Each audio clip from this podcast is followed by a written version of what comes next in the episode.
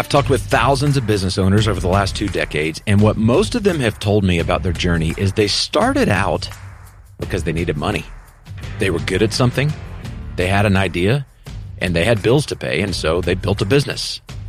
And then what happens is when you build a business, you know, things get hard. And to keep pushing through the hard crap that you have to do in business, well, you have to have more than just a desire to make money. You have to have a burning desire to make a difference.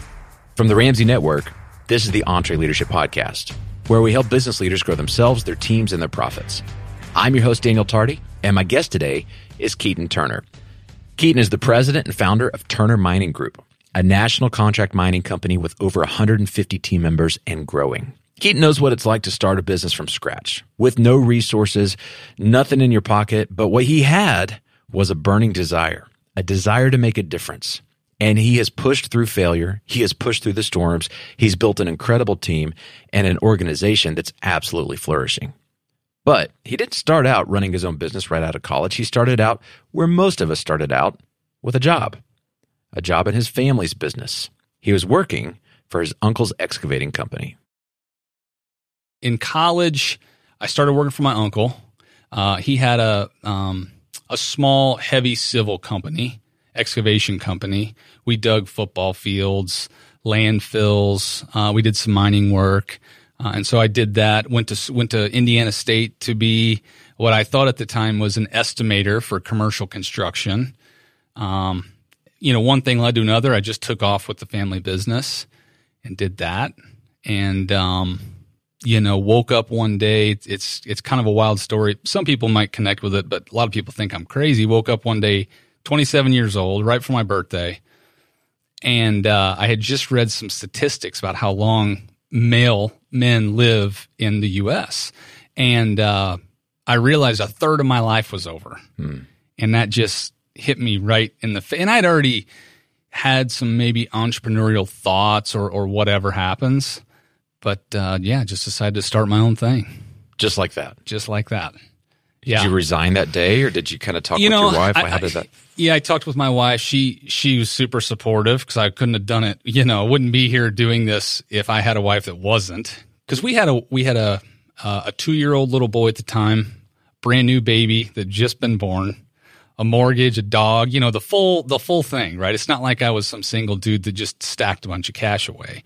Um, so she was super supportive.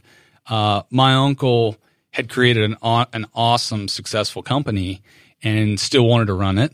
And uh, he had a son that wanted to be involved and, and, still wanted to run it. And and I saw a big white space in the mining industry. I thought it was super untapped, especially with all the young people. Uh, getting off on a tangent, the average age of the miner in the U.S. is 52 years old. Hmm. So why I, is that? You know, how many people, how many young you have you have young kids or you know young people that just grow up and like I want to go mine. Hmm. No one thinks about it, right? And it's kind of an antiquated job. Yeah, and it's it's most people when you ask them about mining, they think of coal mining that's dark, scary, dirty you know, dangerous. You can die. Yeah, I, I think of like West Virginia. You go down in a cavern with yeah. hard hats on. and on. it's just not that's just not what it is. Um, so so what is? I mean, you guys do is it like strip mining? We we're all above ground, uh, so no what underground. Just above ground surface mining. mining. Surface mining. Surface okay. mining. Uh, and and we're just a service provider, so we don't own the mine, we don't own the mineral or the or the rock or the dirt or the gold, whatever it is. We service gold producers, um, platinum producers, aggregate companies, cement companies, specialty minerals, the stuff, the the little bitty uh, powder that's on the like a Wrigley gum wrapper. That's rock. Huh. Comes from the ground in Montana. Really? Really. So you know, there's a saying in the industry: if it's not farmed, it's mined. It's just the truth. Comes from the ground. Yeah. How is mining different than excavating? I would say excavating is a is a specific activity mining is a whole sector. It's a whole industry. It's a massive industry. There's a le- there's over 11,000 active mines in the U.S. Really? Yeah. Wow. Thomas, our COO, um, who's an awesome, legit guy, Harvard MBA, just a great guy. He's better suited to be on this than I am. He, um, you know, he he says funny things like kids grow up on a farm here in America. No kids grow up on a mine. So, you know, farming is, some would say, a lost art, right? Or if you grow up in a farm town, you're a certain style of kid. No, no kids growing up on a mine site.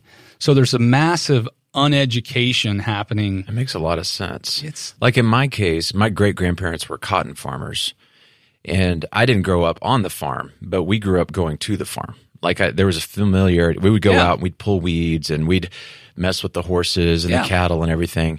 And there was a farming um, culture in our family, even though I wasn't literally, you know, waking up at 4 a.m. to milk the cows every morning. yeah. Well, you visit grandma. But had my great granddad worked at a mine, I never would. I never would have gone to a gone. mine Yeah. as a, his kid or grandkid. Yeah. So there's a massive gap. There there is a um there's a massive age gap. There's going to be a huge labor shortage. There's a windfall coming. And I'm I'm hoping, I'm I'm, I'm thinking but hoping we're we're maybe 5 or 10 years early ahead of it. I'm trying to build a business right now that where we can capitalize on this windfall.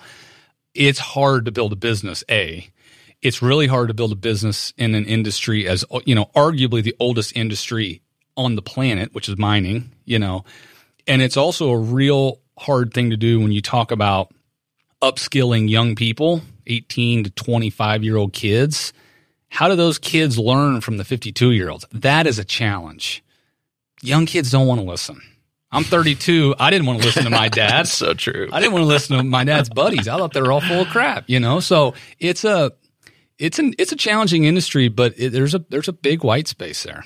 So you kind of saw that when you started.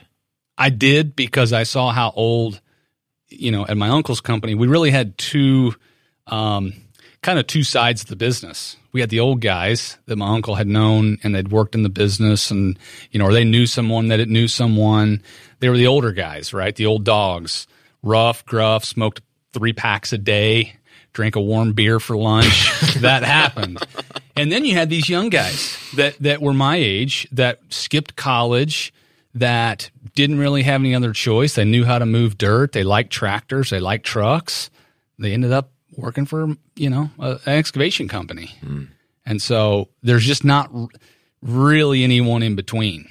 And, and when you do find people that are in between, they don't like being in between because they should be mid management, but maybe they're not. It's just, a, it's a real interesting time for that industry. I'm trying to imagine what it was like your first day where you were no longer working for your uncle and you're going to set off and start a mining company. I mean, this is a this is a big equipment, earth movers, excavators. Then you got to have people to drive the trucks and I mean, there's a lot of front end cost and staffing and getting everything launched. Yeah, Like it- how did you go from I just want to start a mining company to actually being able to to bid on a job? It's it's a great question. It's so funny because uh, this week I had a conversation with one of our guys, uh, one of the guys I've known for ten years. He works for our company. He said, you know, I want to go start my own little company, and I said, man, I'm that's awesome. Couldn't be more pumped for you. But it got me thinking after our conversation, and I don't, I didn't even really expect to say this or feel this way. Had I known four years ago what I know now, I probably wouldn't have started the company. I just, I don't know how else. That's just me being on. I, it is so taxing, stressful, anxiety, like probably even depression. I'm not a guy that gets depressed. I'm pretty optimistic. You know, life is short When did that kick in? probably day three, right? like day one, you're kind of still on, you know, uh, day two, you're calling all the people that you know. Some people you probably shouldn't call for, for other reasons, but calling everybody that you know. And, and I had all the connections in the industry. You know, I, I say all, I had a ton of connections in the industry. I had a ton of uh, equipment dealers that just wanted to do business, right? They're a young kid, hungry kid, somewhat successful, helped build a business already. It took us almost a year to win our first thing. And I say us, I, I co founded the company with a buddy of mine I grew up with, smart guy, way smarter than I am. Um, I would never start a company ever again without a partner. How did you wait? A, you've got a two year old. Yeah. It yeah. took you a year. Yeah. How'd you buy groceries? So, so fortunately, I, I did have a little bit of money saved up, but also Gant, the buddy that started it with me, he he was running another small company, and so he said, you know what, I'll go in with you. We'll start this company. He had really pushed on me to start it for a year. Um, cause he's, he's even crazier than I am, big thinker. But he's like, Hey, I'll help you out. You know, I'll get you started. I'll, you know, I'll cover whatever salary you need to make, modest salary back then. And, you know, we'll get started. And cause we're at that point, you're in it together, right? Like when, when we weren't winning any work and I thought I'd have a job within a month. I thought we'd have a contract in place. I'd be moving dirt in a month. Do you think that was because were you a little delusional because it's your uncle's place, like jobs were coming in, and Yeah, it just was kind of a given that would happen? I think so many people underestimate. Not only was I a 27 year old kid, who's you know how many people are going to go take a real chance on a a 27 year old kid? kid, yeah. I was also emotionally charged, and I've learned now just to, and I'm not I'm not by any means amazing at it, but I've learned to just take emotion out of the decision making in business because emotion so many times has has come back to wreak havoc on the decisions I've made, whether good or bad. Right? I I've made decisions emotionally. charged. I've got this 48 hour rule. When things happen, when I get an email from a client or an employee, or I hear bad news and I want to go respond and just go fix it right then, I wait 48 hours. And it's amazing how different my response is. Sometimes I, d- I end up saying, you know what, that's not even worthy of a response 48 hours later. But yeah, as a 27 year old kid, Yeah, what at 27, what's an example of being emotionally charged where it was a problem? Things are going to come your way, right? I'm doing it for my uncle's company. I can go do it on my own. And it's, I, I know how to bid work. And you don't know what you don't know, Yeah. right? Like you just, and that's, I think that's one of the things I've also realized is you got to put people around you who can tell you the things you don't know or tell you your gaps or your weaknesses. Because especially young, and we just talked about somebody earlier who, as they mature, it's going to be amazing to see what they do. As a young person, it's it's so much more um, the impacts, the negative, the potential negative impacts are so much more frequent because you just haven't lived long enough. You got a lot of blind spots. Yeah. You haven't been burned by as many people. You haven't had as many contracts fall through your fingertips. You haven't landed as many contracts that end up blowing up in your face. You know, you just, it, there's a reason why the old dudes that have been doing this forever have all these scars and battle wounds and stories and like they've lived through it all. You mentioned the significance of putting smarter people around you or or maybe even more mature people around you. How'd you figure out that that mattered? man, it took me way too long. Um, it probably took me two years. I, you know, I love being around smart people that challenge. I had a big ego, and still a lot of people would say still do. Early on in the business, I had a big ego uh, and thought this thing's going to run around me. Right, the the business is my last name. Um, I'm going to make the decisions. We when we started adding one or two smart people, they started shining light on the mistakes I was making the bad math I was doing when I estimated something, um, the the emotional responses that I was making. Um, a, a mil, I could give you a million different examples, and then you start to step back and realize, well, this I'm not as good as I thought I was. I I do not know as much as I thought, and without those people, and it's funny, it snowballs. You get a couple of those people, they attract a couple more people and it and it can snowball the opposite way. You get a few bad people or a few people with egos or whatever, it's easy to start attracting more of those people. So I I've learned some real hard expensive lessons over the last 4 years and and my my thesis has now changed. You know, used to be good human beings first. That's what I wanted. That's all I cared about. Let's get good human beings on the team. Then it started to change to let's get good human beings with some experience, right? Because we, we we were a young staff, young team. Let's get some guys with experience.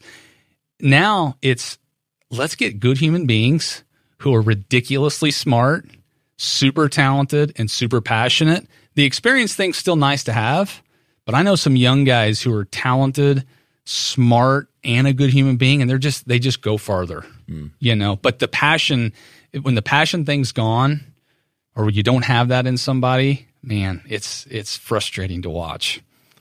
You know, I can relate to being young and arrogant and, you know, just feeling like I've got this. Yep. And then you you fall down and your knees get bloody, or then somebody comes in and challenges you on your numbers and you're like, oh, I don't really don't know what I'm talking about. Yeah. I've had these moments where those were really good for me for, in terms of like helping me become humble. But then there was also times I started to wonder, like, do I have what it takes? Did you ever get to a point where you're going, man, maybe this was a mistake, or maybe I don't really know what I'm doing enough to keep going forward? Yeah, I mean, shoot, as even as early as yesterday, I probably thought that in some capacity. I I um I was going to resign and give up my position as CEO earlier this year. I, I, I really? no lie. Um, I had walked in Thomas, our COO, Gant, um, our CFO, co-founder. I, I, told those guys, I'm like, listen, you, we we can go find someone that can run this company better than me, and we can afford to pay them. What am I? Why why am I the one trying to push this rope uphill? And and it's a long story. It was it's been a frustrating season. We've made a ton of change. We just opened a new office in Salt Lake. We've started to win contracts way bigger than what we've previously done. Um, it there's been a lot of people just working their faces off, mm. and and of course you add COVID on top of all of that. It just you get to a point where it only takes one or two things with a whole closet full of skeletons. It only takes one or two things for it all just to crash. And I took my 48 hours. They talked me off the ledge. But yeah, I mean, you, I, I've had it more than one time. What gives you the courage to come on a, a nationally recognized podcast and say something that's that raw that that just a few months ago you were literally thinking about resigning as CEO? Well, it's it's one of the lessons I've had to learn with humility. Um, and uh, it's a hard lesson to learn. But I, I just I feel very confident. I'm not fit to run our company forever, and I'm, I'm I mean, you could argue I'm not fit to run it now. There, you could find someone better to run it right now. I believe it. You could find a Fortune 1000 CEO that wants to go jump into a a hot young mining startup and could run it better. Um, that's just the truth. I don't I don't know how it's not me even being humble. I'd like to say that's me sitting here. It's just the it's the truth.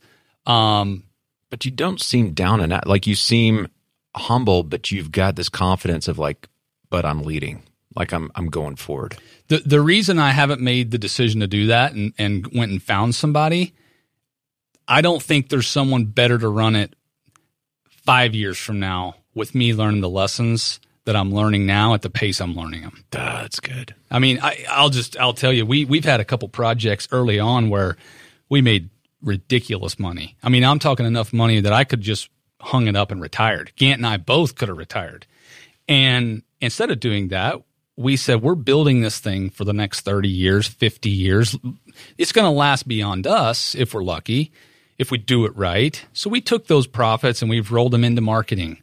We've rolled them into estimating more jobs and doing some jobs at a loss to go get the lessons. Like I I mean lawsuits and you just you learn so many lessons.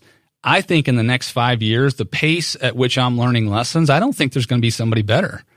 That's my hope. That's my thesis. No, I we'll agree. see. I, it takes tremendous vision and maturity, but I'm also going to say it takes a lot of purpose to double down like that. Very few people would have the option to retire but then go all the way back in if they didn't have a huge purpose or a why. Yeah. That's like, hey, we we're not here just for money. We want to make a difference. What was that for you guys? What were those conversations like? Well, it's it's changed a lot. I mean, early on, I, I'll just be clear. I'm not like a a mission, vision, purpose guy. I don't live in the rah rah, fluffy. Like there are people that sit down and that's all they want to talk about, right? That really wasn't me. Um, now I had a lot of it deep down. I'm just not a real emotional guy. I didn't really, you know, verbalize any of it. I got some good people around me that, that helped us do that. What we, we, I mean, obviously we want to make an impact in the industry, right? Our mission is to make life better in the mining industry. You can do that a lot of ways. You can help 18 year old kids working for a mining company take one of Dave Ramsey's course and change the course of their life. Mm-hmm. I think everybody that works for us should retire a millionaire. I think that's super doable. Come on. You max out your IRA, you know, you do it the right way. 401k, we match. You do. These guys are making ridiculous money, right? We, we pay for housing, and we're no different than a lot of companies, a lot of construction companies, you should retire from them a millionaire. No one's teaching anybody that. So mm-hmm. there there are a lot of ways we can make the industry better. I won't say that we have yet, but I think we're we're learning lessons and doing things now to put us in a position long term. Did that. you guys talk like what was it for you that kept you from just hanging it up and, and going to the beach? Why did you get back in it? I was scared, honestly, that I that I. You've probably seen these people, right? Successful people. They hit it. They sell their company, whatever. What do you do? Like, how empty would that? How, like, because I'm I'm really I'm one of those guys. Yeah, I would I would I would take some money. I would go buy a few things, maybe a car, maybe another beat. Like maybe how you know buy stuff. How long does that fill you up though? Right? Like Dave, you got like there are people that can buy anything they want. They show up and work every day though, mm-hmm. right? And they're changing lives. Uh, I know it sounds cliche and cheesy to say. I think two years after retiring at 29 or 30 years old, I would be going crazy. God, just, God just didn't design me to do that. Had you met people?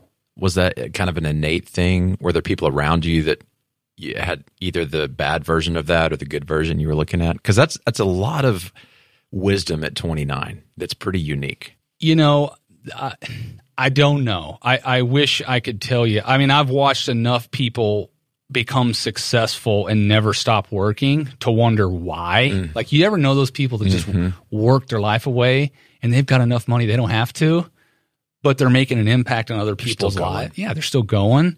That's always been super fascinating to me. It's also, um, I know myself. And I think as an entrepreneur, whatever that means this day and age, the first thing an entrepreneur needs to master is knowing who they really are. Not only what your strengths and weaknesses are, but who really who are you? Like what is your purpose? You know, is it just to go make some money, sell the company, buy the car, buy the hat like because I don't think long term that that fulfills you, sustains you. I don't think that's really a purpose. Um, I you know I so I I think really knowing yourself, and I know myself well enough to know that hanging it up that early, I'd go crazy. I'd drive my wife crazy. I'd be a I'd be a worse father. You know, even being home more, I'd probably be a worse father because I'm not I'm not filling right. my cup. I'm the same. I mean, it's the idea of retirement just sounds like a, a purposeless existence. Yeah. I mean, it's, I think when you really truly grasp how short life is, you know, life well, that's is, it. Life is but a vapor. Like when you really grasp how short you're alive, 32 now, my life's well beyond a, a third of the way over. Maybe that should scare you. 96, like, 99. Yeah, yeah. I mean, if I can, if I can make it that long, great. You know that that really rattled me. But it wakes you up for what sure. What the heck am I going to do with yeah. my life? Uh, the little bit that I have, you know, because I was created to do something. And I, and Ed Mylett, I don't know if you guys you know know him, follow him, whatever. He he's got this this illustration that he talks about when he someday when he dies, goes to heaven, meets God. God is gonna have a version of Ed Mylett standing there looking back at him, and it was the best version of himself that he could be. When I hear that, I'm like, man, I got a lot of work to do because. I'm mm-hmm. I am chasing that best version of who I want to be that's what is really awesome. If there comes a time when what I'm doing with Turner Mining Group or any company that I'm involved with is is not getting me closer to that, that's time to walk away, do something different, whatever. You talked about the importance of knowing who you are and and getting to that personal purpose that gives you the fortitude to keep going or to ha- be involved with a mission or to double down or whatever the case may be did you have a sense of who you were, or were there some exercises or things you went through to figure that out? How, how, did you get that clarity? You know, I had a pretty good sense at the time, but I've always, I mean, since I started the company, I've invested not only dollars, but time in developing myself as a leader. So I took a 52 week, uh, very intensive leadership course called Stagen uh, to help me become a little bit better version of a CEO. Uh, I'm involved in a group now um, with other CEOs. One guy's got he's a billion, you know, got ten thousand employees. I'm learning from this guy, you know. So I I'm all the time trying to sharpen and and really figure out who am I and who do I want to be and what does the best version of myself look like.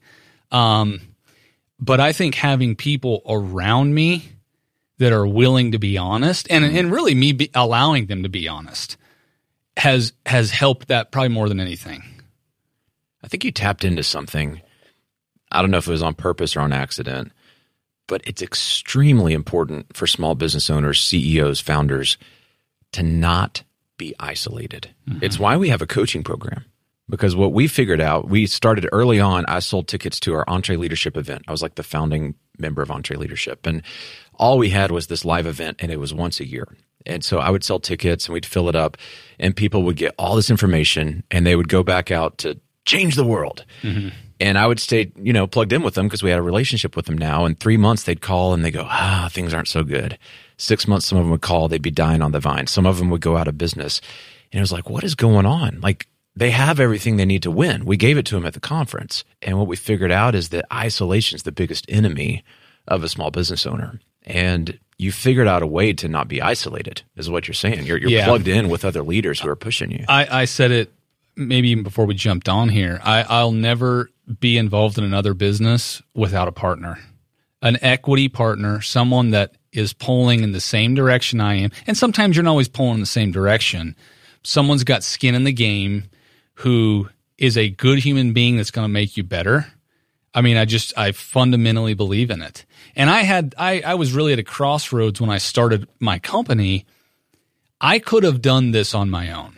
I, I truly believe that. I could have started the company, and, and Gant, by the way, would have been fine with it. He said, Hey, you start it by yourself or with me. Either way, just go do something. I chose him, and it's the, it's the single best decision I've ever made in my life. I, we wouldn't be, I wouldn't be, I might not be alive had I not had a part. It's so, entrepreneurship is so lonely. Being the CEO is not glamorous. People think starting a business, having the title of founder, CEO is this glamorous thing. It's it is the opposite. Most people only see the highlight reel. They only they only see the Instagram or the mm-hmm. LinkedIn. They don't see they don't see what real CEOs feel and what real entrepreneurs feel. And it's not it's not even anything that you can read in a book or hear on a podcast. It is it is like it's tough. It's dark. And if you don't have somebody that can pull you up or you can pull them up, I don't know how people do it. You know, kudos to the CEOs and entrepreneurs that are doing it by themselves and are mentally sane. I would be insane. Very few people do it. And I mean, you're talking about a formal partnership, but the ones that I know do it really well without a partner, an equity partner, they're plugged in. They, mm-hmm. They've got mentors, coaches, they're paying for their own development. They just work really hard to make sure that they're not out there flying in the wind all by themselves. Yeah. Because I, I think you just, like you're saying, it is so hard. And I, I built EntreLeadership here as kind of the, I guess, owner of a business unit, right? So mm-hmm. I'm doing a lot of the aspects of that, but I can't imagine doing that without Dave and our board members and other sharp leaders around me because the number of times per week that I'll go to another leader and go, All right, I got a problem. What do you think? Like just walking out of a 30 minute conversation that I could not see the solution. And then they said a few things that all of a sudden I've got a new spark, I've got new ideas, I've got new commitment, new energy. Yep. It's that it's that I mean I don't love the word collaboration because it's such a buzzword that's kind of overused, but when you connect with another human who's for you, you just have power that you didn't have. Yeah. I totally agree. I I use you know the picture of filling my cup up and I know how quickly my cup can be drained. There's a lot of things that drain it uh, in the business specifically, but I know there's a couple people that I can go to on the worst days in business who are going to fill that cup back up, and and they might not even know they're doing it. Right? They're not, they might.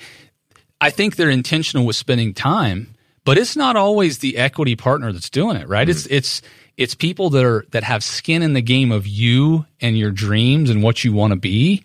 The people that really are thinking about that, it's it's just I think it's critical. Mm. I, I I don't know how people that are going to go build something successful aren't getting filled up. I, I just don't know how they do it. You've done a lot of work to build a rock star team. You said depending on yeah, when in the year before the show, you were saying 150 to 300 team members. Yeah, depending on seasonality and contracts under management, all that. Yes, any, so, anywhere in that range. Huge team four years in, I mean that that could be total zoo if if you didn't have core values it and has culture. been and, at times, yeah. um, and I imagine at times, but it's it stands out to me and just kind of learning about what you guys do. The team loves being there, and you guys have really built something special. And what might be perceived as, I mean, you said it's the oldest industry on the planet, right? It, it kind of a tired, it's predictable, it's just a job. It's a bunch of blue collar guys. They just come to work and punch a clock, um, but not at your company. How did you design that? Yeah, and that's one of the lessons I'm learning right now. You know, um, we have gone through phases where the culture has been amazing and people are on fire. And then we've gone through valleys, dry seasons where, you know, you see a couple key people quit or we fire a couple key people for XYZ reasons and the team starts to get down. You know, we, I, I mentioned we just started a new office out in Salt Lake. So now the team is split. We just divided the company in two, so to speak. And so there's all this, you know, back and forth with, you know, communication. And, and so it's one of the lessons I'm learning right now. Uh, it's so easy to forget who we are and, and what is our purpose. And, and really, I mean, you know, a heart for people is a core value of ours. And if, if we forget for a week or two weeks or a month that heart for people thing, it's crazy how quickly the culture can change. And, and that's the lesson I think that I'm learning now. And so, uh, a lot of that comes with communication. I know a lot of companies have felt it with COVID, you know, working via Zoom and Microsoft Teams, right? You don't feel connected to a person. And so that, you know, interpersonal relationships start to fizzle out. And then when some conflict comes in, you know, the business environment, people are quicker to go at each other, right? Um, I, I, I, I really think it's my job as as the guy, the CEO, the founder with the big vision to keep our team all pulling the same direction. It's super easy for people to get isolated and, and think about their priorities for their role and not the priorities or the big picture of the company. Somebody's got to bring everyone back down to earth and say, "Hey guys, this is where we're going together. This is what we're doing." Uh, but it's, I mean, culture is not. There's no magic recipe you know, you, you know, early on, I wanted to make all the the people the heroes of our story. We did that for a year or two. It was amazing, some amazing content. Then you see some people leave, and it's like, wait a second, that hero of the story is now gone, and there's somewhere. Yeah, so there's some weirdness about that, but it's there's no secret recipe with culture. You know, treat people well, be a good human being, surround yourself with good human beings, be a good example right? Like if I was a phony, it you can only hide it for so long. Mm. The truth is going to come out. If we have a, a, bunch of phonies on our team, the truth is going to come out. You know, so I, am I'm, I'm really focused on um, good human beings who can come onto our team and pour into other people. If they're just a good human being and they just stay right there in their lane and they never pour into anybody, the whole team, you know, is not rising all at the same time. I like what you said about not being a phony. As leaders, we really have to model our values. Our, our, values have to be our actual values. I've always said if your implicit values are different than your explicit values, then you're building a house of cards. It's going to crumble. And there's plenty of leaders that have done the exercise of, okay, we're going to get core values and we put them on the wall, but then internally they're not living that way. Yeah. And what the team follows is what you do, not what you say. Mm-hmm. And when they're watching you yell at the vendor and cuss somebody out, but then on the core values on the wall, it says, you know, we treat people kindly or whatever, they're going, I know what our real values are. Yeah. You know, you can't be phony about this yeah. stuff. Well, and it's so much harder than than most people realize, right? Like I think back, you know, now as the lens of an owner, I think back to when I was employee and how cynical I was. Like, well, that company says they care. They don't care. Right. But now you sit on the owner's side and, and you realize how hard it is to keep every single person happy mm-hmm. and to show every single person you care, but to also mix in the right amount of accountability, right? And are we achieving the right goals? And when we don't achieve those goals, what happens? Like it, it's, it's, uh, I, a lot of days I think of myself as the plate spinners, you know, the people that spin all these plates and you, one falls and three or four more fall off, you know, uh, it, it's not as easy as just writing core values on the wall. You really have to exemplify them and people aren't always going to see it, right? Like we've we've sent some people away but paid them very well to go away uh, because we wanted to send them on to their next thing in a, in a in a loving, professional way, some you know a way that we could feel good about. No one's going to see that. They're not going to see the number. They're not they're not going to hear about it. We don't talk about it on a podcast, you know. So it's there's a lot that happens as the owner that most people aren't going to see and understand. And sometimes that's okay. You know, how do you, as the owner, 300 employees, now you're split. You mentioned Zoom and how we're all disconnected now. How do you take something like this value of a heart for people and, and actually keep it alive in, in the hearts and minds of your team members? Man, it's it's a challenge. Um, on on my worst days in business, I stop and, and try to think about what am I actually doing? What are what are we try where what needle are we trying to move and where are we trying to move it to? Um, because it's so easy to get caught up in the day to day, the mundane, right? Super legit guy gets frustrated at really legit girl for XYZ reasons, right? And they and, and you want to have a heart for both of them because neither one of them might be wrong, but they're telling themselves a different story, and so there's friction within the company. Um, I I really try to take a one on one approach with folks, and it doesn't always work. But sitting down and and almost being the peacemaker or the peacekeeper, uh, and instilling into everyone what are we actually doing? Oh, wait a second, we are all on the same team. Mm. We are we do want the same thing. You guys are talking past each other. You want one thing over here that sounds different in your brain than this guy, but we're all on the same team. We all want to go win this contract or execute this thing well.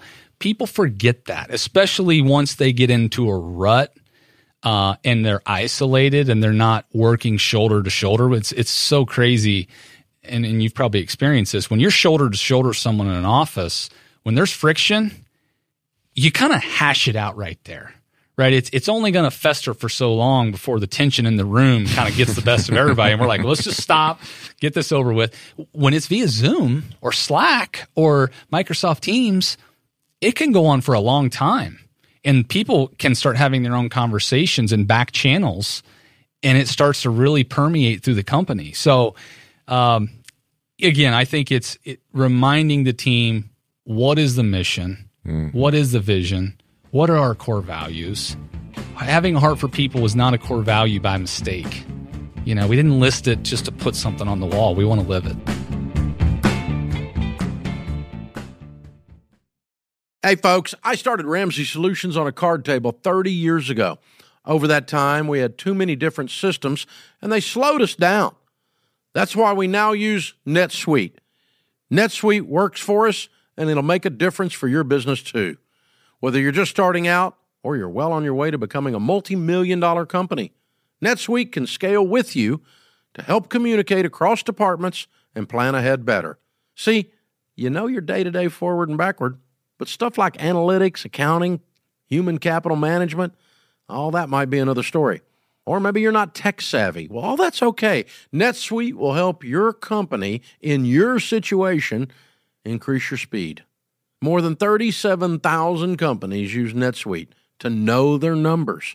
And right now, you can download NetSuite's free KPI checklist designed to give you consistently excellent performance at netsuite.com slash Ramsey. That's netsuite.com slash Ramsey. This episode is brought to you by Trainual. Even when you're great at running the day to day, a lot of leaders struggle to delegate. But delegation is a critical leadership skill and empowering your team by building that skill just takes having the right system in place. Well, Trainual is that system, and it's a game changer. Trainual is an easy to use app that helps document and organize everything about your company in one place. Clear outlines for every role and responsibility, step by step training for all your SOPs and employee handbook content, an org chart and directory you can build accountability tests. Employees can even use Trainual's powerful search to answer their own questions. Companies using Trainual are cutting training time and related costs by up to 75%. Get started with over 300 templates and their world class support. It's time to get your entire team playing from the same playbook. Visit trainual.com slash entre today for a demo and get 15% off your first year with code entree15. That's 15% off at T-R-A-I-N-U-A-L dot com slash entre with code E E-N-T-R-E-1-5. You know, leaning in one on one takes a lot of time. I don't mind conflict, but I hate resolving conflict because it takes so much time. Mm-hmm. You know, we've got so much already on our plate with getting the sales in, getting the product or service delivered. And then when two people on our team, the same team, aren't getting along, as a leader, you got to stop and be the therapist. you called it peacemaker. That's less passive aggressive than me. it takes time. Yeah. And it, sometimes it's hours of working through stuff, depending on the situation. Yet, you know, this value is very real for you. I can tell. Yeah. Like really taking care of people and taking the time. And uh, for a long time, I really hoped, naively hoped, that these problems would just solve themselves. I know? hope that every day. okay, they're not getting along, but it, it'll It'll work They'll figure it out. out, and it almost always festers and grows and blows up. Yep. And it costs me more time later as the leader. It costs our team more damage. Yeah. It costs customers problems. Right. So um, say more about taking the time when you don't have the time to lean in and do this thing called conflict resolution. Yeah, I mean, I I get more frustrated as an individual when my team members are are at each other fighting.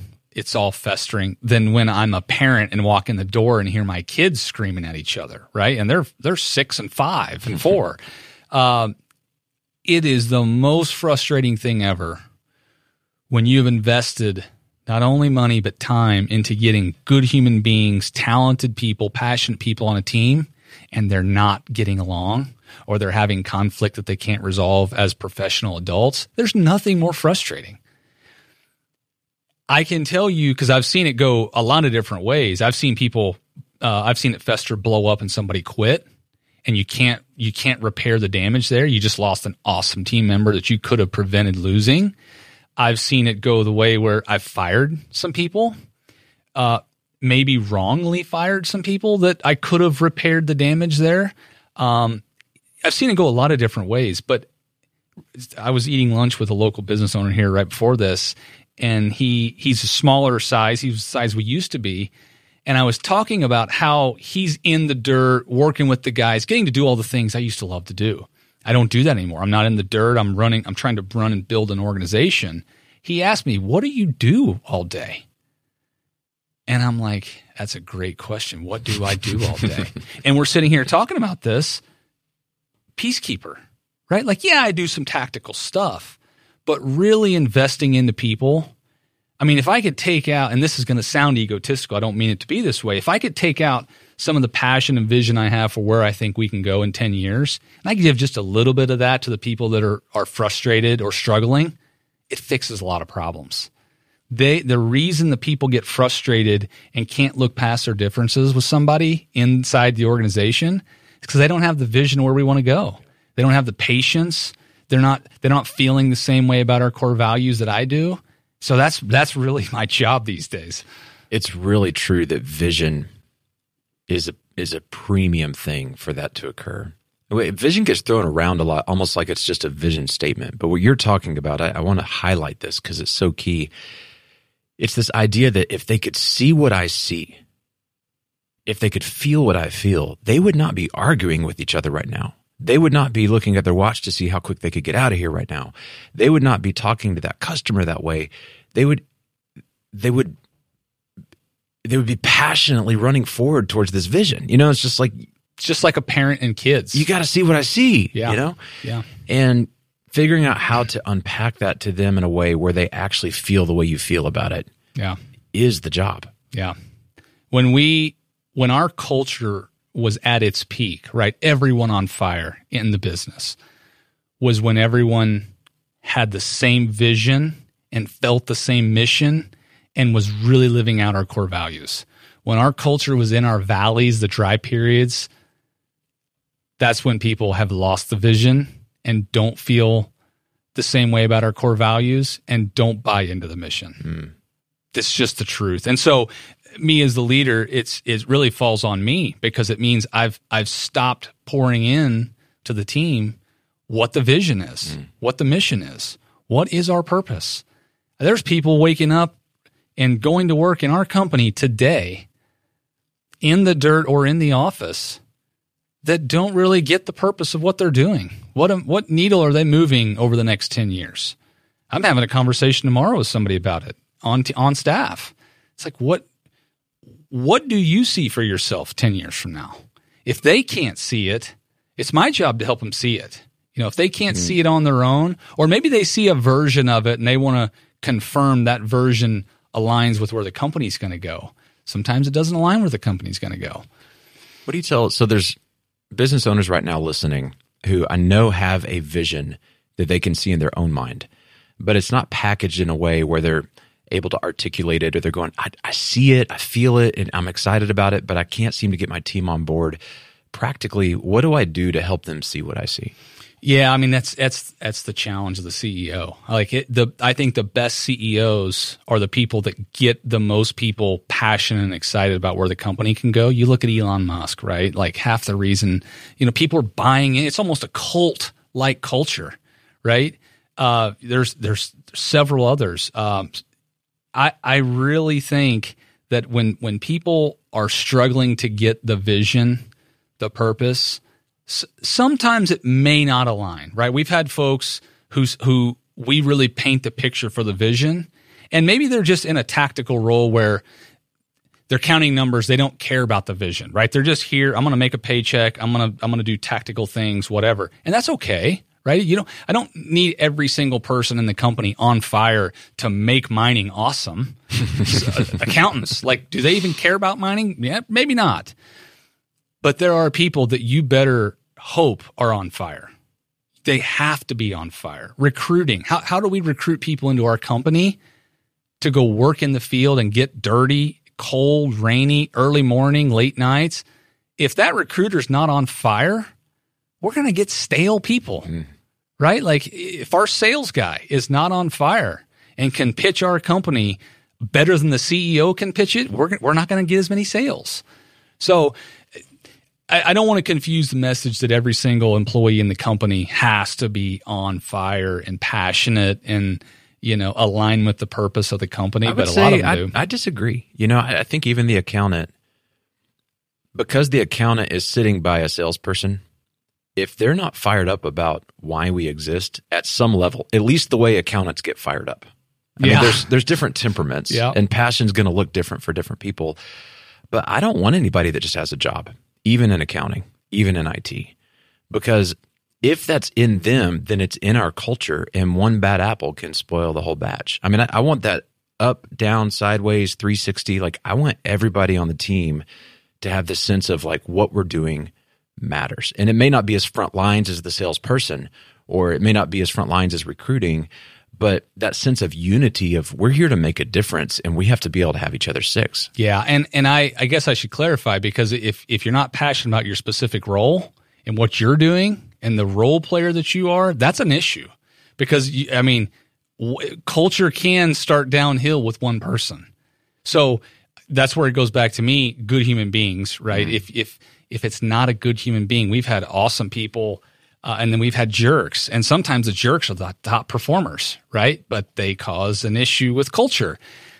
I I don't um I don't know that you know making life better in the mining industry for tactical people if they're if they're not passionate about their specific role they can't get that that specific role done effectively for the company but do they need to really be concerned with making the mine it doesn't hurt but I'm not gonna I'm not gonna be as upset that one of our tactical people in a tactical role uh, is is not completely on fire with the mission. Maybe maybe that's wrong. I could change well, my staff, I, change my mind a lot in the past. I would so. imagine that your people are closer to it, even in accounting, that you might than you might realize. Because when you stand up and you tell stories to the whole staff about here's a difference that we're making, or here's a team member whose life is better, or here's a customer that we really went out of the way.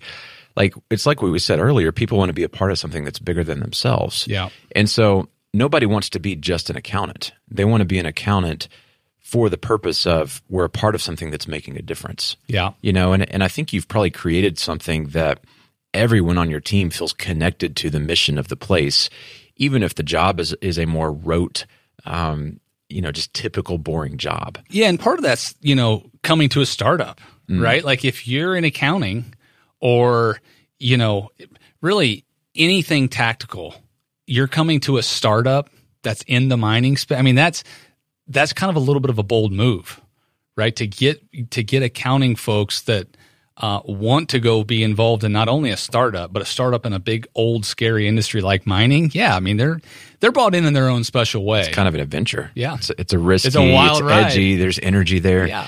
So what's the biggest challenge at this point? I mean, you've you've clearly just been up and to the right in terms of like from a year in took took a, a year to get there, but then you guys started getting traction. You've got you've built a really incredible team and incredible culture. But today as the CEO, I mean, you talked about what you feel like your job is and casting vision and keeping the peace and instilling the values. How do you see that bumping up against the next leadership challenge in, in this season right now? Yeah, I mean we're um, and I talk about this a lot with our staff and and a, and a lot of our folks. We're in no man's land right now for a company that does what we do. Uh, we're we're too big to compete with the small mom and pop companies, and we're not big enough and old enough and have the heritage or the legacy to compete with the multi-billion dollar hundred year old companies. There's only a few of them in the U.S Just based on reputation just, and it's who yeah, people know? it's just reputation, uh, their balance sheet. I mean, they got fleets, a billion dollar fleet of equipment, you know, um, and so we're in no man's land. We've we've made the jump from the little leagues, and we're kind of you know fast pitch now Hmm. and learning how to hit the fast pitches. And, tr- and swinging for some home runs, and, and we're connecting. You know, we're hitting the ball, um, but it's a totally it's this business is going to require something totally different from me as the leader. It's going to require something totally different from our staff. You know, um, it's going to require something totally different from our operations team. I mean, it's it is a true leveling up of the complete organization, and it's a challenge. I mean, it's it's not only a challenge to build something and kind of maintain, right? You build a company 5 million, 20 million, 50 million, 100 million and maintain to keep leveling up, it just gets harder. The steps and the jumps just get bigger. Uh, to go from 100 million to 250 million is a big jump. It is hard. It's a lot harder to go. You know, of course, um, it's easy to say this where I sit now. When we were $5 million revenue, you know, run rate revenue company to 20, that seemed like a massive jump. But looking back, that was cake compared to the stuff that we're going to have to go deal with now. there's kind of these break points and uh, there's this there's this thing in the in the industry about the ones and threes I maybe you've heard of this but it's mm-hmm. like every one and three is is a major break point mm-hmm. where you really have to reinvent yourself. So going from 100000 to 300000 to a million to 3 million and 10 million 30 million 30 million 100 million 100 to 300 i mean there's massive it's not just incremental we grew our revenue Yeah. you know, from a million to three million, you had to become a different company to get to three million. You, Yep. you have a new rite of passage each time you level up. Yep. You talked about you having to become a different leader. What are you doing to prepare? And, and I, I believe that none of us are the leader today that our teams are going to need for where we're going to be tomorrow if we're growing and we're healthy. Right. So, what are you doing to get ready? Well, uh, I mentioned earlier, I'm surrounding myself with people that have been there, done that. Other CEOs, people that are managing way bigger companies. You know, it's it's wild when you go tour a company. I just toured a facility a couple months ago. Uh, this guy's got ten thousand employees. Like my problems. I asked him, I'm like, how many, you know, because we, we've dealt with lawsuits, all that, where we, we've kind of got a target on our back in the, in, mining's just kind of a little bit of a target space anyway. This guy's got anywhere from 10 to 20 active lawsuits at any given time. You know, my problems are nothing. So getting real context into what the next level looks like, that's that's a few levels up. Mm. But surrounding myself with people that have been to the next level, right? Putting people on the team that have been there. We just brought two guys over onto our team that came from a multi-billion dollar company. Uh, we were lucky to snag them. We're getting ready to snag one more. Um, so you know, really doing some of that, but interpersonal work, man, it's I've never been more dedicated to personally getting better. You know, even away from the business, uh, spiritually, mentally. Um, you know, I need to be like so, somebody uses uses the term uh, business athlete. I've never been a business athlete. I've been a guy just trying to get a company off the ground. I got to to get to a two hundred fifty million dollar CEO position. I got to be a business athlete, mentally tough, physically tough, emotionally tough. I'm not there yet. Um, you know, there's books you can read. There's there's leadership things you can attend. There's people you can surround yourself with. I'm trying to do it all. Sometimes maybe it's a little bit too much, but yeah, it's no. I think it's just staying plugged in. You know, because if you get to a point where like success can breed apathy, which can breed letting you letting your foot off the gas a little bit, and mm-hmm. then it's you know it's a slippery slope, and all of a sudden you've lost the thing you created. And so, I think there's really an art to staying hungry even when you're not hungry. Yeah, you're trying to get ahead of. Hey, I'm not here, and it goes back to that purpose. When you have a strong sense of purpose, and it's not just about financial success, you go, okay, I'm I'm getting ready for something that's about this purpose manifesting. Yeah. And it's it's not just, well, I can hit cruise because everything's nice and, you know, yeah. smooth now. I'm more worried, honestly, at this stage about the company outrunning my abilities or the company outrunning me and me not keeping up the pace as the leader. I'm more worried about that than the company going the other way, mm-hmm. going out of business. All you know, I think it happens to so many, especially small companies, to where the company grows just enough to where the guy can't manage it or he can't be an effective leader. Yeah. He can't pour into his people. Uh, so that's that's what's on my radar. I think you have what it takes. I, I would just encourage you. I think it's great that you brought in leaders from billion dollar companies who have had that experience. You need that. And at Ramsey, uh, we had a season where it was a bunch of us just scrappy cowboys just making it happen. we had no idea what we're doing, but we had passion, baby. And so yeah. somehow it was working.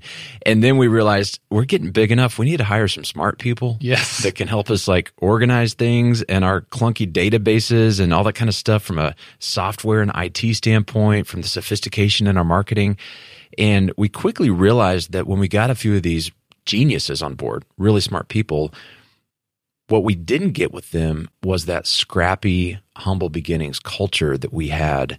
And we didn't even realize that it was being threatened. Not that they were threatening it, mm. they just didn't have that. And so, as leaders who now had power and influence in the organization, we quickly went, oh, whoa, whoa, whoa we've got to dunk you into our culture. We've got to we've got to decorporate your system a little bit. That's probably so that not an easy task. Our soul, but not losing the talent and the skill that they have. Yeah. And I think that's a big part of your job going forward is making sure that yes, you're recruiting studs who have seen a lot bigger things than what your company has seen, so that you, you bring that season and that experience in but then you're infusing them with the let me tell you the stories of how we got this thing started and that scrappiness doesn't get lost because you get too sophisticated oh that i i'm going to leave here and text about 20 people on our team tell them they have to listen to this that part right there because it's so it's so spot on with where we're at I mean, and it's it's a fear that I've kind of always had, right? Do you get too big? How do these big companies get so fat?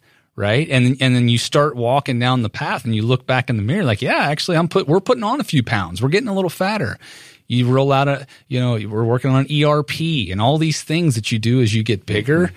It's a really good challenge because it, I can see how folks lose their way and what got them, you know, where they are. I was I was walking through the lobby and I saw the uh, what is it, a Volkswagen or something sticking out of the wall that, with the trunk Oh, it's open? the old Mark 7. That was the car that Dave originally yeah. sold the books out of the trunk of that car. Super cool. I took a picture of it. And we built this building and he found that car, not the actual car, but the same model, cut it in half and, and so opened cool. it up in our cafe. And we've got books that we sell out of the back of that car. But it's a great illustration. It's a callback to the story of the Genesis. Yeah. I mean, because uh, I can remember we started the company. I was borrowing some space from my dad in his big warehouse little bitty corner office. Then we went into a basement office of, you know, Gant's dad's place.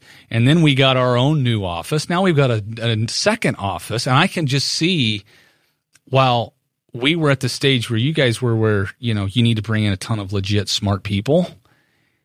We can't forget how the heck we got to where we are. And there have been times, especially through COVID, you know, you talk about the ones and threes. That was our third year of business last year with COVID, uh, there have been times where we've been so eager to make that big jump to the next level that we've kind of a little bit forgotten how did we get here? Yeah.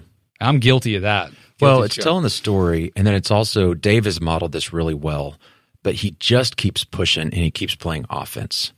And you get to a certain level of success where you're tempted to start playing defense. And smart people are good at mitigating risk. And we needed to get a little bit less reckless. Mm-hmm. We needed to grow up a little bit. Yep. And so we wanted them here. I'm not trying to bag on these people, but what they needed to hear was we're going to keep taking risks. We're going to keep playing offense because there was a time we had nothing to lose. And you know what? We're going to act like we still don't. Yeah. We're not going to start protecting this empire and hoarding our money and taking all the risk out of the equation because when you start playing safe, that's that's the day that you're dead because your competitors start to creep in and they go, "Hey, we got nothing to lose." Oh, I know. I So know. we'll say yes to that crazy idea that you guys should have, and then all of a sudden you're out of business. We uh, there's a term that's used around the office called, and you said it earlier, cowboying. People in around the office call me the cowboy because early on, I would quote projects, and these are multi-million dollar contracts, and it would be scratches on an envelope math. Right. I just just yesterday, um, one of our main guys was out, and I needed labor rates for a project in California. And they were like, well, you're to have to wait. And I said, no, don't worry about it. I'm to cowboy it. I'll write some rates down and send them to the estimating team because I know what I, I'm close enough, right? I'll add a little fluff to it. And everyone just kind of looked around and, and, you know, said the cowboy because it's, it's so true. But I can, I've also seen us get to a place where we have made mistakes due to my cowboying, million dollar mistakes, m- several of them uh, real, real million dollar stories that now people are a little bit gun shy and they say, no, no, no, we've got a process for that. And I have seen that also come at a detriment.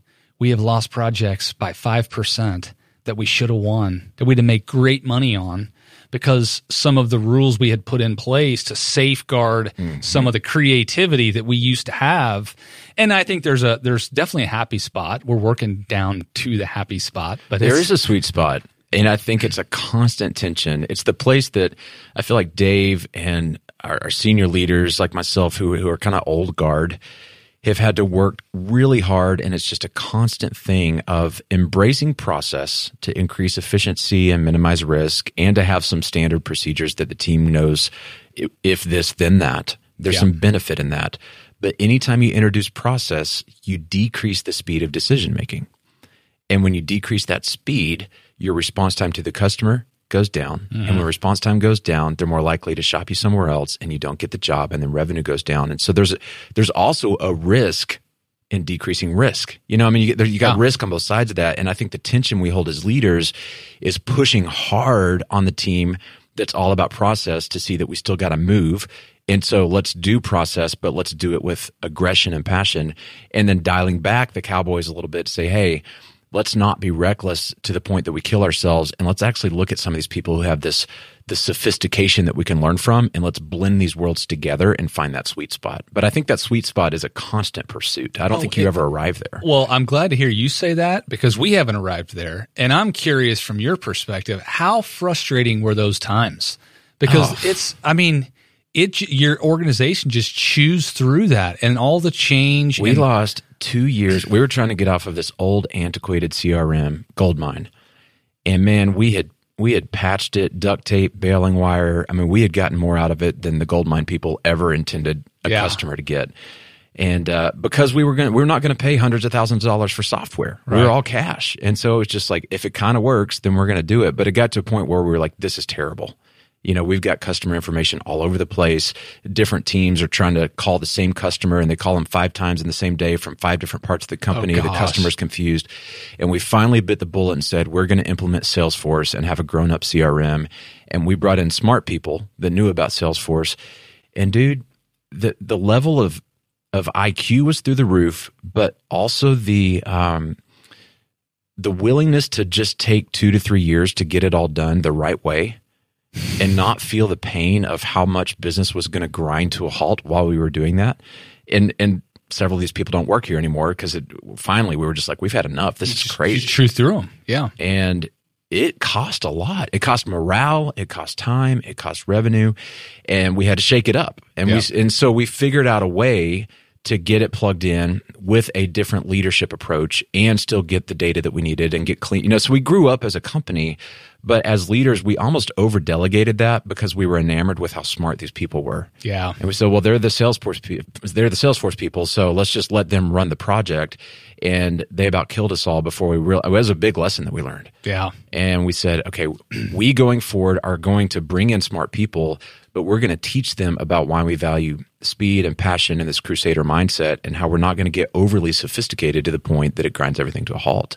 And that was a painful lesson, but it's become a part of our DNA. There is there is so much gold in all that because there are company companies our size. It's where we're at.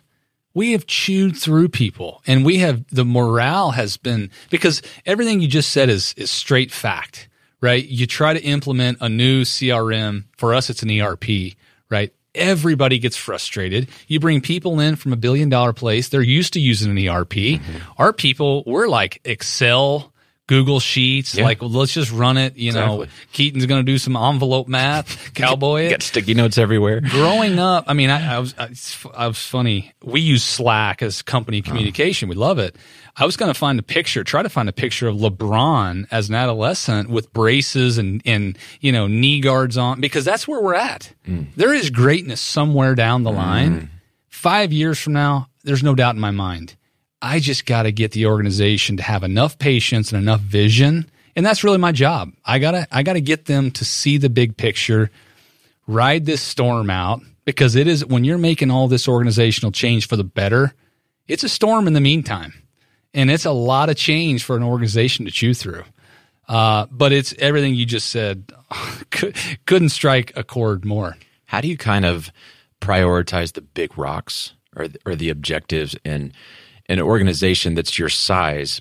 Another thing that starts to happen is a lot of ideas for solutions start floating up. You, you drive a lot of ideas as the mm-hmm. founder. You're wired like me. You're an idea person. Yep. But then your team starts saying, oh, "We could try this. We could do this. We could do this," and quickly it's like little spores of mold. Like it's just populating everywhere. Everywhere. How do you keep the big rocks the big rocks, and then let everything else kind of go to the side? So I have a little black book.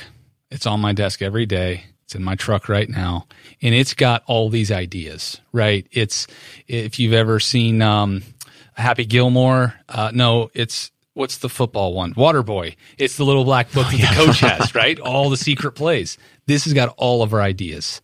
These ideas are going to make us better five years from now. We cannot chew on these ideas today.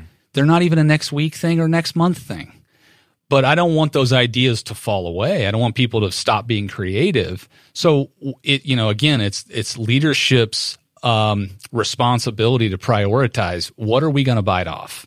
Right? Hey, what is the most? There's a there's a funny thing around the office right now when we ask somebody to do something. You know, whether it's me as a COO or whoever, the response is. Is this the top priority or are the other top priorities that you've already asked to do the top priority? Right? It's kind of a running joke that's what it is. I mean, it's it's literally that. And so, you know, again, we have staff calls every two weeks. Everyone on staff, from an office perspective, whether it's Salt Lake or Bloomington, they're all on this call, and we're laying out what are the priorities. What does the organization need to get done, mm. and what is that going to require from accounting, from marketing, from sales? Because all these individual people, they've got their own priorities right? To do their job, they've got a list of priorities, but do those priorities align with the company's priorities? Maybe not. At least maybe not right now. So it's an ever evolving battle of, especially as we're growing. It would be so simple to run a business where growth wasn't at the forefront. Like you didn't care if you grew. It'd be simple. no. I play golf three days a week. You know, Uh, to grow is constant change and managing that change and when the organization is ready for it. Those are the lessons I'm learning now. Yeah, growth is change. Change is friction. Yeah. Friction is frustration. And then, you know, you get it all solved, and then you grow again and the cycle repeats. I love your little black book idea. I learned the lesson the hard way of not having that book because I would just have the idea and just dump it on our team. That was my little black book. Like, hey, let's try this now. Oh, I used to do that. And we'd end up Yeah. with the same thing. They're like, hey, priority is a is a single it's not plural. There is a priority. I'm like what are you talking about? We have 20 priorities you know and I, I, finally figured out like i was driving my team crazy. They couldn't execute anything because the leader is pointing you know we could depend on the weather that day i'm pointing at you know we're going to go east. No we're going to go west. No we're going to go north. No we're going to go south. I didn't realize i was doing it. Yeah. I also learned that i had to tell my team like some of how I process ideas is I'm just excited and dreaming, and I'm yeah. not necessarily serious about we need to go do this right now. Oh, I know.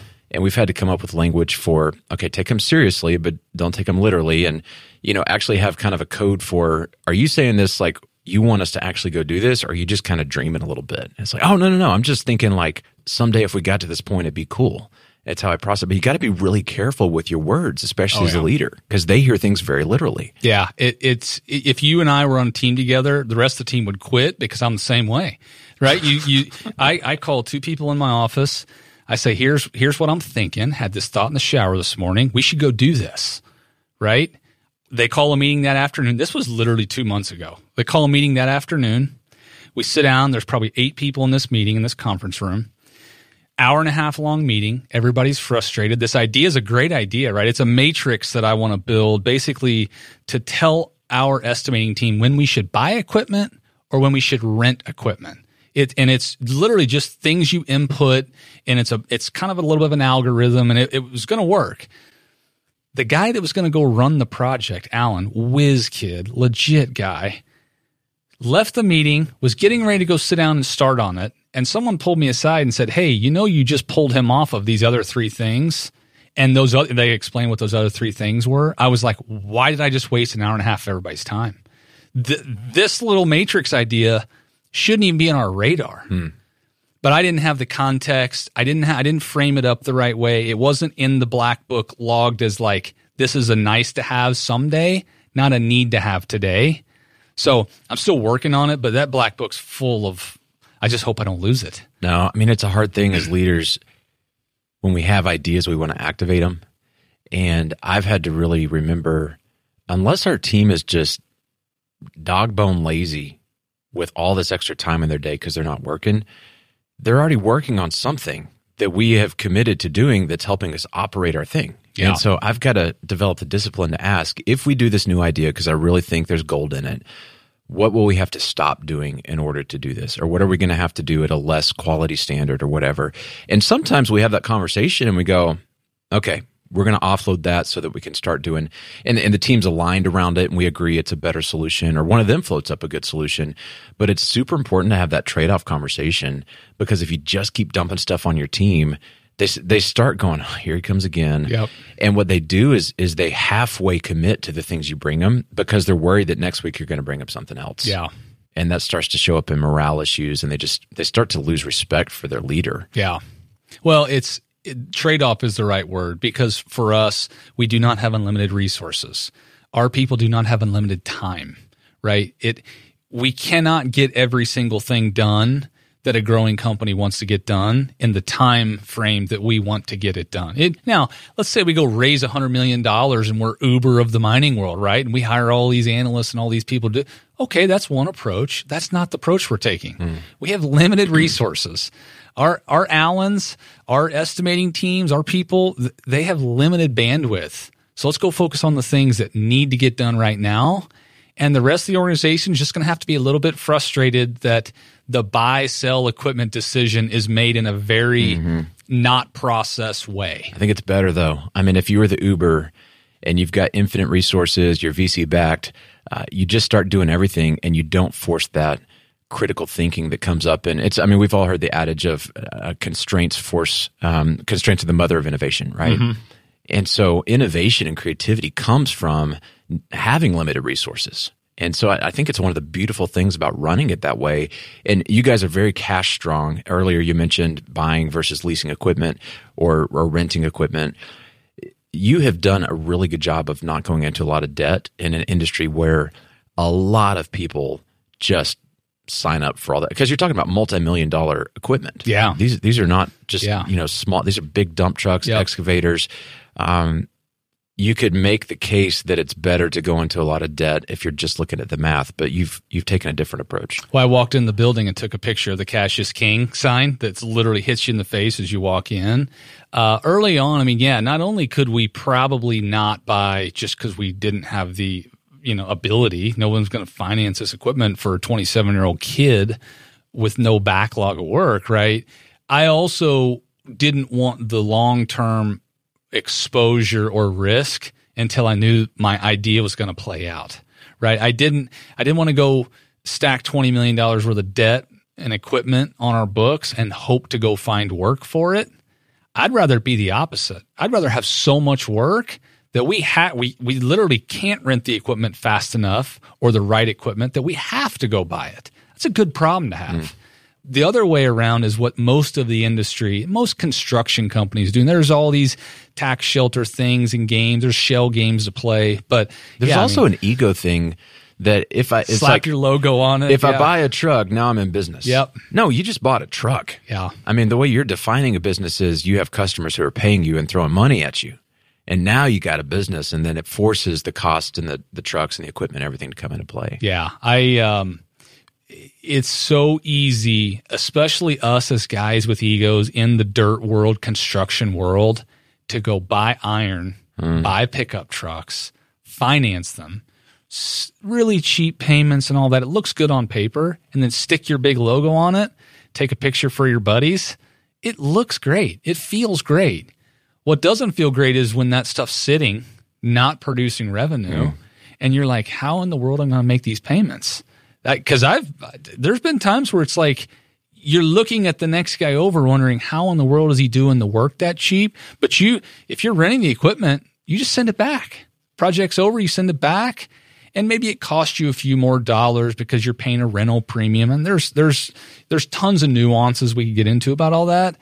There's also just a peace of mind in helping me sleep at night, knowing mm, that I do huge. not have a mountain of debt that I'm going to have to go figure out how to get out from under. I hear it a lot with contractors who play their cards the way you have, where the guy who is one block over, who has financed himself out the wazoo, eventually the tide turns, it catches up, and he's got to sell his equipment for pennies on the dollar. And the guy that's got the cash is the one going, Yeah. Hey, I heard you got a deal on some equipment. Yeah. And now you own some equipment for, you know, literally half of what you would have paid. Yeah. Had you gone and financed it. It is, it's a, it's a real um, it's a real tough mental game to play for. Uh, I would love to um, raise money. I would love to see what we could do if we raised a bunch of money and had a had a hundred million bucks on our balance sheet and could go buy equipment and bid projects the way that these big old companies do that have a bunch of you know equipment on their balance sheet. I would love to do that. It also scares me to death you know it, what if it doesn't work out the way you think it's going to work mm-hmm. out you know? Um, so i, I don't want to play so safe that it it kills the growth path that we're on. No you're not though. And i wouldn't say i mean you're saying scares me to death. I would say that's the voice of wisdom. And you're playing the long game. If you're trying to get to the top in five years from now if you're trying to be on the cover of fast company if you're trying to microwave your success you listen to this podcast long enough you know that's not the plan. Yeah. Be the tortoise. Yeah. Don't be the hare. And, you know, fast success leads to fast failure. Yeah. And if you want to see your purpose come alive and you've got a really cool purpose and you care deeply about your team, you're not doing it to do it fast. You're not doing it to be big. You're not doing it because it's ego driven. You're doing it for them. And so it's not just putting you and your family and your kids at financial risk, but it's risking this entire beautiful thing you've built which is the livelihood of 300 people that you're investing into. And I, I, think that's the thing that really keeps you anchored in those values. Yeah, I, I appreciate you saying that. I mean, I think, you know, long term, 10, 15, 20 years from now, if if our company has not really changed a bunch of lives, but has stacked a bunch of cash, we've failed. Yeah. And and and I've got to continually remind myself of that because it's super tempting to go stack cash at the expense of what you want, what the impact you could be making. Mm. And it's, it's tempting. I just got to, I got to remind myself and the people around me, we, we are going to be a failure if we haven't impacted a bunch of lives. A lot of business owners out there right now getting their thing off the ground or it's off the ground and they're trying to find that next gear. what do you want to tell them based on? I mean, you've had an incredible journey in, in four years. Many of them are probably envious of like, gosh, I wish I had accomplished that much in four years. Um, but still, you're you're still hungry. You're still growing. You're still learning. What are you learning right now that you would want to impart to these incredible business leaders, men and women, women out there listening right now? Um, you know, really, it's it's probably a little bit different answer than what you've gotten in the past. I there's been times over the last four years um, where I wasn't in the place I needed to be spiritually. And there were some dark times, especially when the business was early, young. You know, you don't have that um, eternal perspective. If you're young, you don't even have to be young. If you're trying to get a company off the ground, or maybe you've had a company off the ground for a long time, but you're in a valley, like I can't stress enough the eternal perspective and having a real relationship with the Lord. And and I don't I don't want to say that to be a cheesy pitch because I know it, you know, it's it's easy for people to jump on here and, and do the gospel thing. That's not what I'm doing. I I don't think long term I could do it without that. Uh, I think obviously finding people that can pour into you, but they're only going to be able to pour in so much. Hmm. And if and if the Holy Spirit's not pouring in the rest of it, it's just man, it's going to be a hollow, long, lonely ride uh, from my perspective. Great answer. I love it. And great reminder. Keaton Turner, Turner Mining Group. Hey, I recommend you follow him on Instagram uh, if you're like me and you like to see pictures of big equipment doing awesome things and blowing things up. It's really cool. It's a very visual experience, and so a lot of fun there. They can find out more on your Instagram. What's how do, how do they find out on your Instagram and website before we jump off? Yeah, absolutely. Keaton S Turner is my personal uh, Turner Mining Group on Instagram, LinkedIn, Facebook, Clubhouse. TikTok. We have a lot you're of doing fun it with all, social. man. We have fun with social media. Love it. Well, Keaton, uh, love what you're doing. Love your story. Thanks for plugging in here today. And uh, I'm inspired, and uh, I'm excited to see where you guys are going over the next five to ten years. You're always welcome back in the EntreLeadership Studio. Appreciate it, man. Thanks so much. All right, guys, great conversation with Keaton. Now, lots of practical content in there. I hope you guys were taking notes because there's so many things. I mean, first of all, I'm just inspired by the guy's story. And four years in, I mean, not that it's all about going fast, but it's just a statement to the character of his leadership, the integrity and the commitment that he has to take care of his team. Take care of your team. They're going to take care of your customers, and your customers are going to take care of the cash registers. That's how it works. We talked a lot about values. Now, you guys know we talk about core values all the time. Please don't tune out because we talk about it so much. I want you to remember that core values are not things that you go get there are things you already have, things you care about, things you will prioritize that are even, well, they're even strategically stupid. They don't make sense. You'd be willing to lose business because you value these things so much. You'd be willing to lose a key employee because they have breached one of your core values. You'd be willing to go slower or be less profitable because you value these things so much. And ultimately, they do become your competitive advantage. And help you grow further and faster and help you win at a higher level. But short term, they're going to cost you if you're doing it right. These aren't just things you put on the wall so that you check the box to say you did this exercise. If you want help on this, our EntreLeadership coaching team is world class, incredible people, and they're working with business owners all the time on all the issues that you face in business. But one of the things that they start with is core values. They walk you through exercises to develop these, to draw them out of you, to help you think about these things. And they've put together those exercises in a great free resource called How to Create Core Values. It's a five step process for developing and communicating your company's guiding principles. To get this free guide, all you have to do is text the keyword EL values to 33444. Again, text EL values, no spaces, to 33444, or just click on the link in the show notes. Well, I hope you enjoyed today's episode of the show. If you did, be sure to leave us a review and subscribe so you don't miss out on the next episode. Now, if you're a small business owner between about two and 200 team members, we'd love to hear your feedback on the show, ask you some questions, and learn how we can make it even better. If you want to help us out with that, just click on the link in the show notes to fill out a brief survey and schedule a call with Tim, the producer. He would love to work with you. Now, you can follow us on social media at EntreLeadership. You can follow me on Instagram at Daniel Tardy. This episode was produced by Tim Hull. It was edited and mixed by Will Rudder. I'm your host, Daniel Tardy, and on behalf of the entire EntreLeadership team, thank you for listening. Until next time, keep learning and keep leading.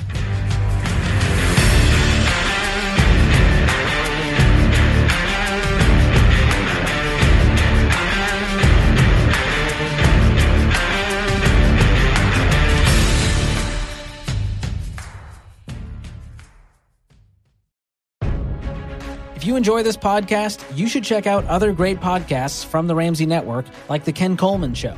Are you doing what you were born to do? I'm Ken Coleman, host of The Ken Coleman Show, where I give you practical advice to help you discover your purpose and then map out a plan to get you there. From accounting to advertising, from plumbing to production, you were created to fill a unique role, and the world needs what you have to offer. Join me on The Ken Coleman Show wherever you listen to podcasts.